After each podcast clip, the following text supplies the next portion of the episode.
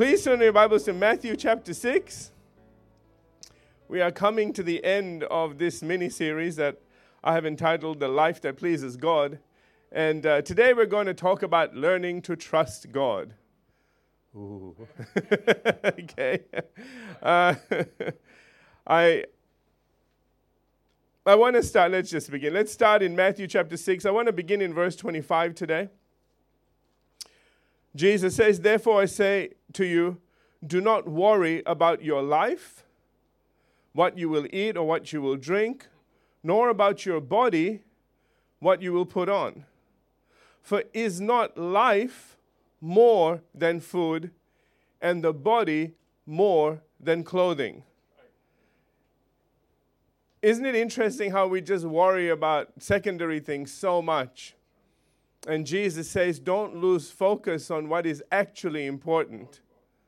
You know, we worry about what we want to wear.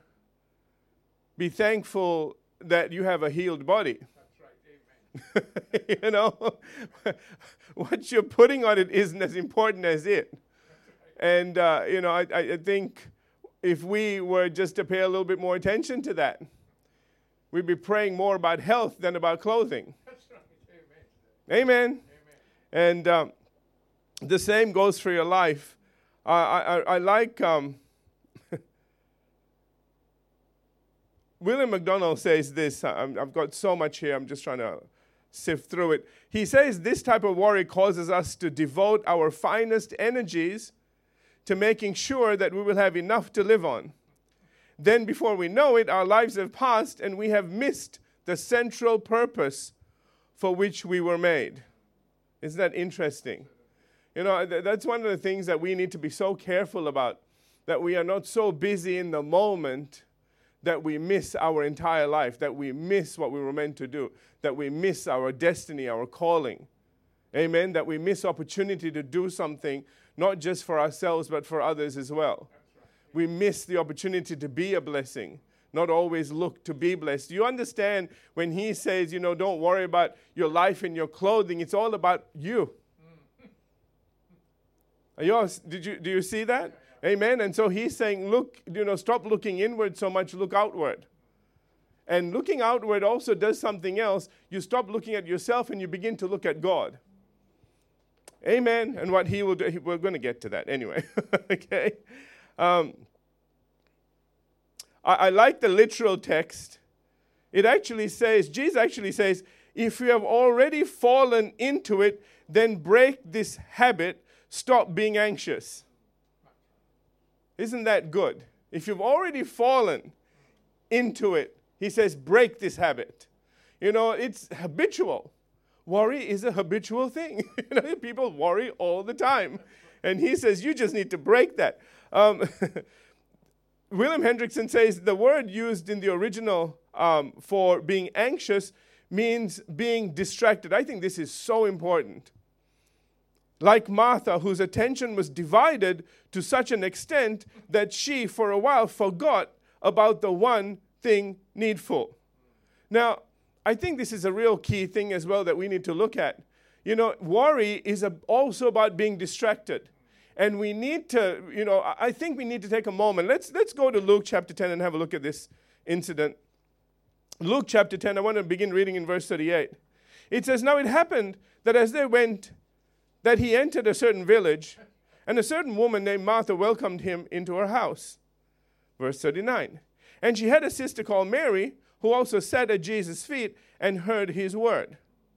Now, notice that initially, both Mary and Martha are sitting at Jesus' feet. This is where we all start. Hopefully, we start there. okay? I'll give you the benefit of the doubt. Verse 40 But Martha was distracted. Now, see, she lost her focus. What are you doing when you're praying? You know, when you're at Jesus' feet, when you're praying, do you, do you begin with your eyes on Him and then you know, as the, as the clock ticks on, your eyes start to go off him and you start worrying about things? Really, you need to ask yourself are you a Mary or a Martha in this situation? okay? Because Mary kept her focus, Martha allowed her focus to wander. One of the most difficult things, I don't know, I'll put my hand up on this one. One of the most difficult things to do is, you know, when you decide you want to pray, have you, you know, come to that place where you said, that's it, I'm going to pray now? You know, I've been distracted all day, I'm going to just sit and pray. And dear God, half an hour later, you're just going to think, oh, I'm meant to be praying. You're there, but you're not there. you know? and you think, what happened? And you go, well, there goes my prayer time. Who can put their hand up? All right, only I'm honest. All right, never mind. Okay, so, yeah, no, you did. Uh, but, you know, I, I just think, you know, isn't this is what it's talking about. Instead of spending time looking at God, instead of us seeing Him, I mean, literally, really seeing Him, seeing, seeing Him as our Father, seeing Him as the person that will look after whatever problem we're going through, seeing Him as the solution to whatever question that we have, whatever situation we're dealing with. Instead of looking at that, we look at the problem. Verse 40 But Martha was distracted. She lost her focus with much serving, and she approached him and said, Lord, do you not care? Isn't this interesting? She said to him, don't you? What is she? What are he going to do? He's teaching. See how she's dis, she not only got distracted herself, now she's distracting him and she's distracting everybody there. Are, are you getting this? Our distraction usually leads to everybody else being distracted as well. That's why we need to be careful that we're not distracted because we have an effect on others, especially when we make it public okay. she could have whispered this, but no, okay. So she and she said, Lord, do you not care that my sister has left me to serve alone? Therefore, tell her to help me. Yeah, yes, and Jesus goes, Yes, excuse me. Let me stop this Bible study and this, uh, you know, uh, time we're spending with God so I can tell Mary's, uh, Martha's sister to go help her. Can you see something here? I, you know, I'm making a big deal out of it, but I need you to see something. We always want everybody to know we're having a problem. Right. okay? Because if we're having a problem, everybody else should have a problem too. okay? I, take, now don't get all, you know, self conscious and everything else. I'm not thinking about anybody. Seriously. Okay, because I know somebody's thinking, I'm, no, I'm not. All right. Verse, did I get to the end? Therefore, tell her to help me. Verse 41. And Jesus answered and said to her, Watch what Jesus says. Martha, Martha, you are worried. His, the literal word means anxious and troubled about many things. Is this interesting? Watch now, verse 42. One thing is needed, not the worry. He says, and Mary has chosen that good part which will not be taken away from her. He's saying, listen, you were receiving the answer when you got distracted. Had you sat there, you would have heard what you needed. Can I ask you a question? Was Jesus able to multiply anything that was given to him? Okay, this is the guy that fed 5,000. I don't think 5,000 people fitted into Martha's home. Okay, okay. Had, had Martha been sitting there, I will bet you anything that Jesus would have perceived if she sat there and thought, okay, I must not be distracted. Yes, I do want to serve everybody. Yes, I do want to look after people, but I'm receiving so much right now. I really don't want to leave, you know, the presence of God. I don't want to be a distraction. Had that thought gone through her mind, remember, Jesus knows the thoughts of everyone. He would have picked up on it. And he would have looked at her and said, Martha, don't worry. He would just stop for a second because Jesus does that. Jesus will stop in the middle of everything to, to heal someone, to speak to someone, to encourage someone. He does that all the time. He would have stopped right in the middle and said to Martha, Don't worry, bring me something, I'll multiply it, we'll be right. Go back and sit down. You've chosen the right thing. And that would have been another story that would have had in the Bible. Amen. Amen. And then everybody would have thought, whoa, that's, that's the way to go. All right. So When we are anxious and worried, we lose our focus and we begin to accuse the Lord of not caring. And you know what? Without realizing it, we just announce to the whole world that God doesn't really care. When in fact, the opposite is true. Amen? I want to go to 1 Peter chapter 5 because I just want to just share on a couple of things here. First Peter chapter 5 tells us that God cares for us. But in order to benefit from this, we must also do what all the verses around it tells us to do. Okay? We love verse 7, you know, casting all our care upon him. Let's start in verse 6, shall we? okay. First of all, the Apostle Peter is writing, and I think this is very significant that Peter writes this. Therefore, humble yourself. You know, Pete, right?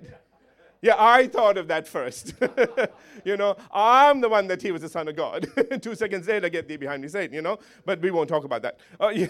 so, so, First Peter 5, verse 6, he says, Therefore, humble yourselves under the mighty hand of God. He didn't just say under God's hand, he said the mighty hand of God. Do you understand? He isn't talking about mighty hand that's going to squash you. He's saying mighty hand that's going to protect you mighty hand that's going to provide for you. Amen. You are not just submitting yourself to something that can't look after you. He's saying you submit yourself knowing that what you're submitting to is so much greater, not only than you, that than everything and anything that can come against you. Amen. Do you get the revelation? And therefore, he says, therefore, humble yourself under the mighty hand of God, that he, watch this, may put you down and beat you down and keep you humble. Because that's what the preachers preach. okay? Uh, it doesn't say that. That's the new revised messed up version. okay? the Bible says something else. It says, if you humble yourself under the mighty hand of God, watch, he says, he will exalt you that he may exalt you in due time. In due time. In, not in your time. Amen. It doesn't say your, it says due. okay? because there's a problem when you get exalted in your time. And I don't need to go into that. All right. And now watch all of this. And then he says, casting all your care upon him. For he does care for you. I'm adding the word does, okay? Because I want to make a point. He does care for you. It's not that he doesn't care. Remember, Martha said, Don't you care? He does care. But you need to humble yourself under the mighty hand of God. Allow him to exalt you in due time casting all your cares upon him because he does care for you. He cares what you're going through. He cares whatever problem you're dealing with. He does care. And watch this now. It says, verse 8 Be sober, be vigilant. Because your adversary, oh, here we go. We have an adversary.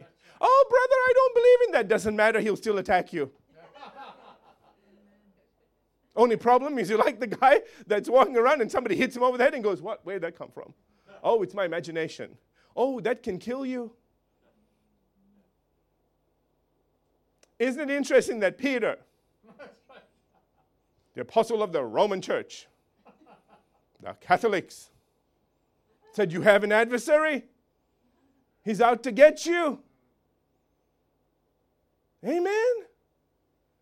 See, can I give you a revelation? Doesn't matter what you believe. What's real is what matters. What's real is you have an adversary. Yeah, but my theology doesn't matter. What's real is you have an adversary. Ah, but I don't want, uh, no, but what's real is you have an adversary. Watch.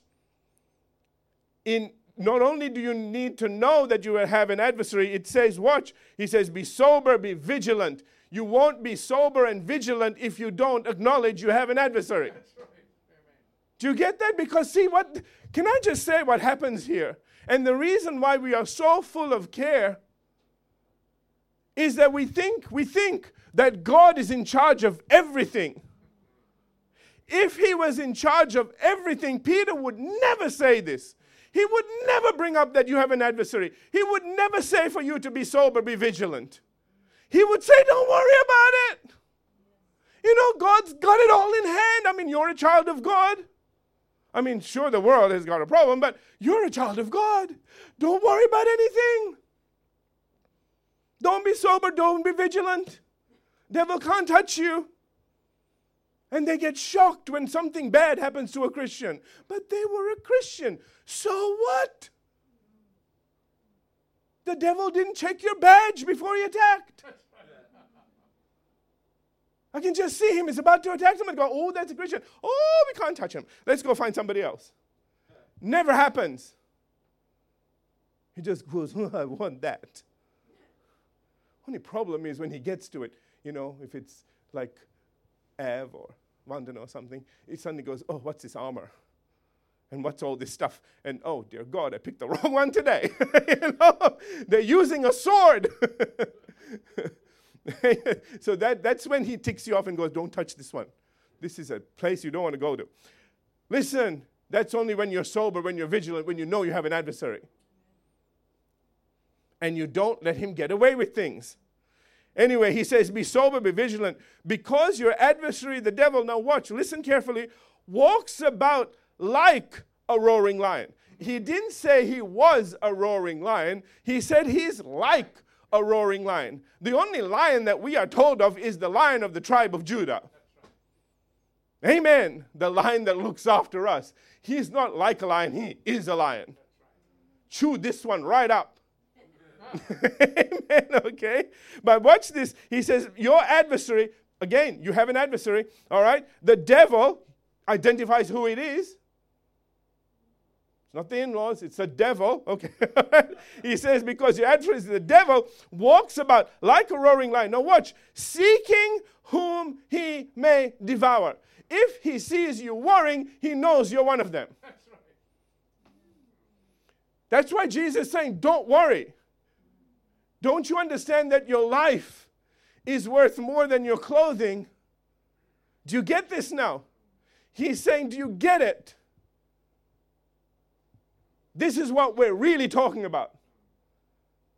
If you want to put clothing on, put on the whole armor of God. That's the clothing you should be, you know, uh, uh, thinking about wearing every morning and making sure you got that on before you leave the house. Because your fashion isn't going to do anything to stop the devil. You're not going to walk out and the devil go, "Whoa, girl, whoa, ooh, oh, too hot to touch." I'll leave you alone because you look too good to mess with. As if. What do we think? I mean, you know, where does our brain go some days? Oh, if I dress well enough, the devil will leave me alone. I wish. okay. Oh, I'd be in big trouble. anyway, do you understand this? It's, that's why he's saying it's more, your life is worth more. You, you got your eyes on the wrong thing. Amen. Keep your eyes on your life. so, what, so, what are we meant to do with this adversary? That's seeking whom he may devour. Verse 9 resist him. Don't ignore him. Don't make a doctrine to say he doesn't exist. Don't believe in other people's doctrines that say he doesn't exist. If he didn't exist, who tempted Jesus? What happened there? Oh, he was out in the desert too long. He was hallucinating. No, okay? Listen, man, he dealt with him. In fact, everywhere he went, whenever he saw him, he cast him out. He didn't chat to him. He cast him out. You never talk to the snake because he'll lie always. Now, watch, he says, resist him. Steadfast in the faith, knowing that the same sufferings are experienced by your brotherhood in the world. In other words, saying, listen, man, this is no different to anybody. Don't do, do the Elijah thing. I'm the only one that's suffering. See, Lord, it's me. Yes, once again. Don't do that. Just know we're in a battle. You're fighting together. The body of Christ is resisting this thing and should be, as a body, resisting this thing. And you know, when and, and the other thing that you need to understand is that because others have similar situations, just know that they're probably praying for you. Because so much of the time, you know, you're dealing with something of yourself, and sometimes, you know, you're in prayer, and God says, you know, pray for those people as well. You know, as much as you're going through, you know what problems they're having. You have no idea who's praying for you. Amen? That's why he says, don't think you're by yourself in this. You are not. You're in good company, okay? And we will win. Hallelujah. Therefore, verse 25, I'm back in Matthew chapter 6, verse 25. He says, I say to you, do not worry about your life, what you will eat, what you will drink, nor about your body, what you will put on. Is not life more than food? And again, the body more than clothing. Let's continue on. Look at the birds. Now, see, he's going to take, draw their attention to something. He says, Look at the birds of the air, for they neither sow nor reap nor gather into barns for your heavenly Father feeds them. For your heavenly, I want you to notice something very significant. There's a word there you need to pick up on. And the word is your heavenly Father feeds them. He didn't say their heavenly Father feeds them. You left out now. He's saying your heavenly Father, your dad, your heavenly Father, he feeds them. He wants to make a point. He's saying if your father feeds them who are far less worth than you are, we're making a point here. He's saying, listen, as much as we love those little birds, and I love little birds, I'll try to swerve and miss everybody and, you know, okay? But I'm just saying, he's making a point now. He's saying, look at the birds. They were in a place where birds would migrate through that place. That's the reason why he could look up. You know, today we look up and go, where's it? he, oh, died of smog. Anyway, doesn't matter. But you know, he says, look up. There's all these birds migrating. And he says, uh, there are a couple of things here that he brings out. He says, for they neither sow nor reap nor gather into barns. In other words, they're not worried about storing all this stuff up and make sure that we have, you know, we're good for the next 25 years. okay? He says, Yet your heavenly Father feeds them. Are you not of more value than they? Do we believe that? Now, I need you to understand something that God loves all those little creatures. Listen to me, He loves them. But He loves you more. Do you get that? If you were in Bible college, I would take you to a different place right now and talk about laziness. And we're not talking about laziness, okay? Because there's a verse in Proverbs. But anyway, we're not going to go there today. the, notice the word bonds there. Okay? I want you to go to Luke chapter 12. This is what people tend to do. Luke chapter 12, I want to read from verses 16 through 21. We will do a part two of this, okay? I, I was, I was going to try and get through this all today and I'd forget about it. Okay, Luke, Luke chapter 12, verse 16. And then he, that is Jesus, spoke a parable to them, saying, The ground of a certain rich man yielded plentifully. Verse 17. And he thought within himself, saying, What shall I do since I have no room to store my crops? I know I'll bless everybody is not what it says. Verse 18 now comes the way most people think, not you, okay, but the world, all right? so he said, I will do this. I will pull down my barns and build bigger. It costs money to pull down barns. And it costs money to build bigger barns. Watch now. All of this waste begins to happen. And there I will store all my crops and my goods. Verse 19. And I will say to my soul, Soul, you have many goods laid up for many years. Take your ease, eat, drink, and be merry. Verse 20. So that's his plan. Here's what's going to happen. okay? But God said to him, Who said to him? Not some prophet. Not somebody that went past and said, Thus saith the Lord. No. God said to him, Fool. I hope none of us in this category. This night, this night, your soul will be required of you. Can I just say this? Had he decided to be a blessing, I am convinced that that next thing wouldn't have happened. See, if you're here and you don't get it, if you're here and you decide you're going to hoard it all for yourself, what use are you? Seriously. What's there to keep you here? You're not being a blessing to anybody. You're hoarding things that other people should have now. You're with me. See, God gives you an anointing and, you know, to bring increase so that you can be a blessing, not so that you can hang on to all of it. The world says for you to hang on to all of it.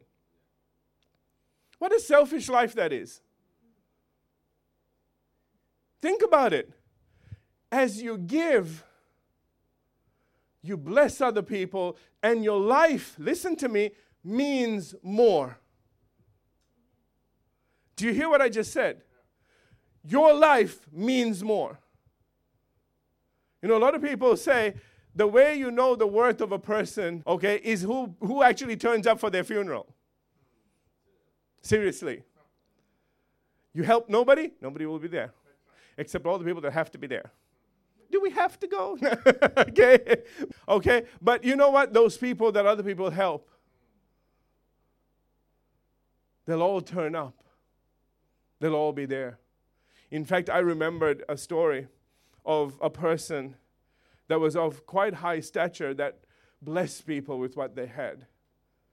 They just always just looked after people and they, they held, they did the exact opposite of this person. And when, they, when he died, there were so many people at his funeral, and there were so many people that were, uh, how can I put this? Needy people that looked at him and, you know, were there at the grave and saying, Now who's going to look after us? As much as they loved him, they realized that there was, there was an answer from God to them, that somebody cared about them, somebody saw them, somebody blessed them. Is that how you're going to be remembered? Is that what your life is going to be worth? Amen. Uh, this our life isn't here just to do the best. See, this is where the world comes in again. It says, do the best, get the highest standard, get the best paid jobs, do all this stuff. You know, have it so you can just display it to everybody. All you're doing is satisfying the world. You're not doing anything for anybody else. Do you hear me? The world says wealth is all for you so you can be comfortable. God says, I'm giving you the power to get wealth so that you can be a blessing to other people, so that your life will mean more. Okay. Verse 20, he says again, But God said to him, Fool, this night your soul will be required of you. Then whose will those things be which you have, you, you have provided? Verse 21 So is he who lays up treasure for himself and is not rich toward God. And can I say, can I add something to that, and not rich towards other people? Amen. Verse 27, he says, Which of you by warring can add one cubit? That's about 46 centimeters. I looked it up. Okay, to his stature. All right. The word stature in the original Greek actually means adding time to one's lifespan or to prolong life by even a short period of time. And why the New International Version translates, translates Matthew 6:27 to say, "Who of you by warring can add a single hour to his life?" Now, I want to say this Jesus is putting a firm limit to what worrying can do here, which is absolutely nothing. okay? All right. And why William Hendriksen says, a man may worry himself to death, but he cannot worry himself into a longer span of life.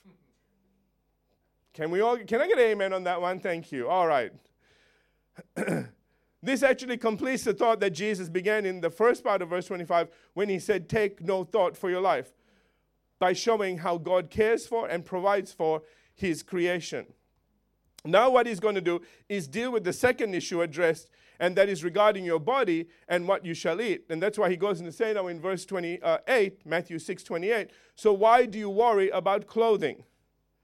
Now, this has been a, a, problem ever since, you know, the Garden of Eden, when they realized they were naked. Do you know why they realized they were naked? Because they weren't before that. Have you noticed that everything has clothing of some description? You know, cats have fur and birds have feathers and everything has something. What happened to ours? Well, to find out what happened to ours, you need to see when God said, Let us create man in our image, in our likeness. Have you ever stuck a light bulb in front of a mirror? And on this side of the mirror, the light, you know, it's, it's, it's hooked up to electricity, okay? It's shining, and on the other side of the mirror, you just see the light bulb. hey, if it's shining on this side, it's shining on that side. Its image and likeness is the same. Otherwise, something wrong with the mirror. Amen. so you need to understand that when we were created, we were created with clothing. It was God's glory all over us.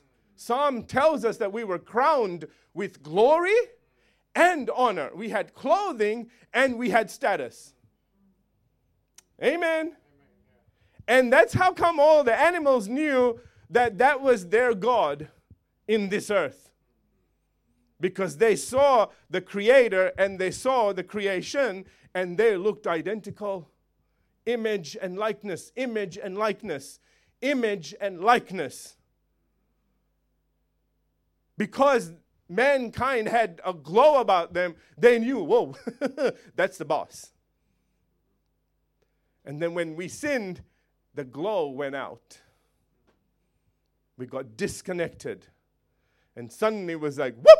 You know, like the feather, like the bird, like the bird, and all the feathers fall off. Have you seen the little cartoon? And it suddenly goes, whoop! excuse me, one second. kind of shuffles off to the, you know, okay? That's exactly what happened to us. The glory lifted, and suddenly all we can see is the light bulb. Okay. And I won't go any further with that one. All right, so he goes in verse 20, he says, Consider the lilies of the field, how they grow. Neither can they neither uh, they neither toil nor spin.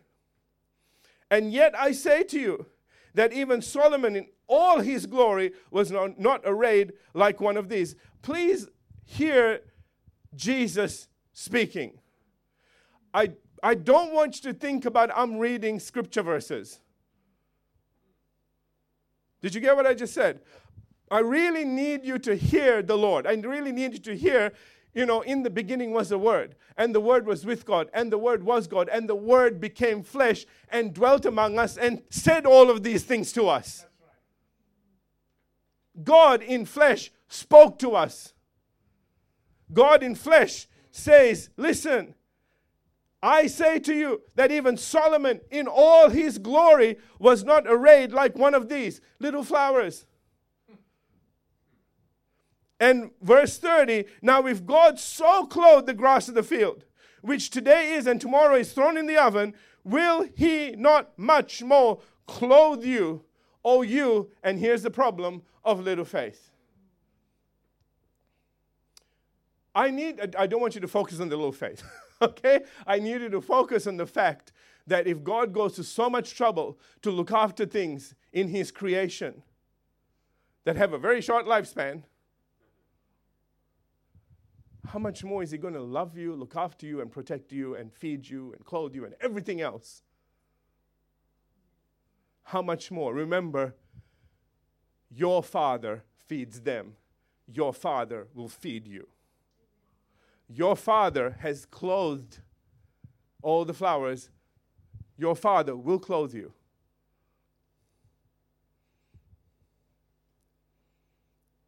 Amen. And that's why he goes and says, therefore, do not worry. And now he uses the word saying, and I'm going to stop here and we'll pick this up next time. He says, therefore, do not worry, saying, What shall we eat? What shall we drink? What shall we wear? Because out of the abundance of the heart, your mouth will begin to speak. You think about these things. All of this time, the person has been thinking about things. Now they've got to the place where they're verbalizing it. And when you verbalize things, family, you have to be so careful because if it's coming from your heart, Jesus says you can have whatever you say. You can have it, whatever you're saying, that's what you're going to get. Oh, I'm going to say, I'm rich, I'm rich, I'm rich, but you don't believe it. But when you sit there and go, I don't know how I'm going to pay my bills, now you're believing it. okay? That's the problem. See, a lot of people got this thing about confession and said, oh, well, uh, I'm rich, I'm rich, I have 10 oil fields. Like you know how to look after one. Have you seen your house? okay?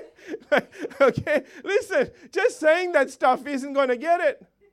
It's what you say from deep down in here. That's what's going to start creating things and producing things in your life.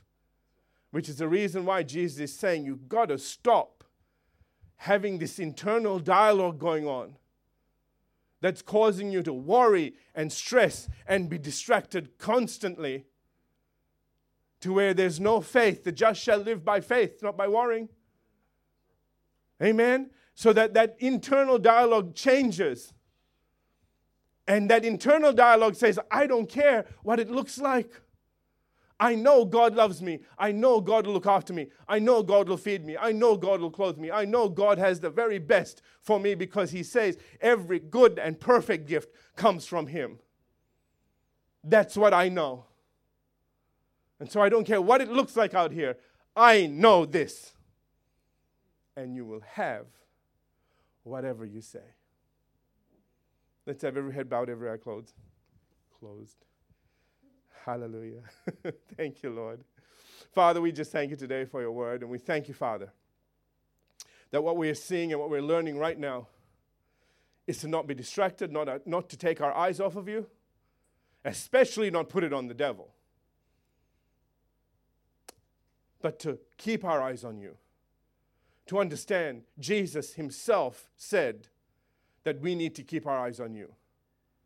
He has reassured us that you care for us. You see us where we are right now. You know our situation more than even we know our situation. We think we know, but we don't know like you know. And you have seen and you have made a provision. And all we need to do is keep our eyes on you so that we can follow you to that provision and not be distracted and run off like Mary did, trying to make a provision. And we just thank you today, Lord, that we will live by faith. In Jesus' name, amen.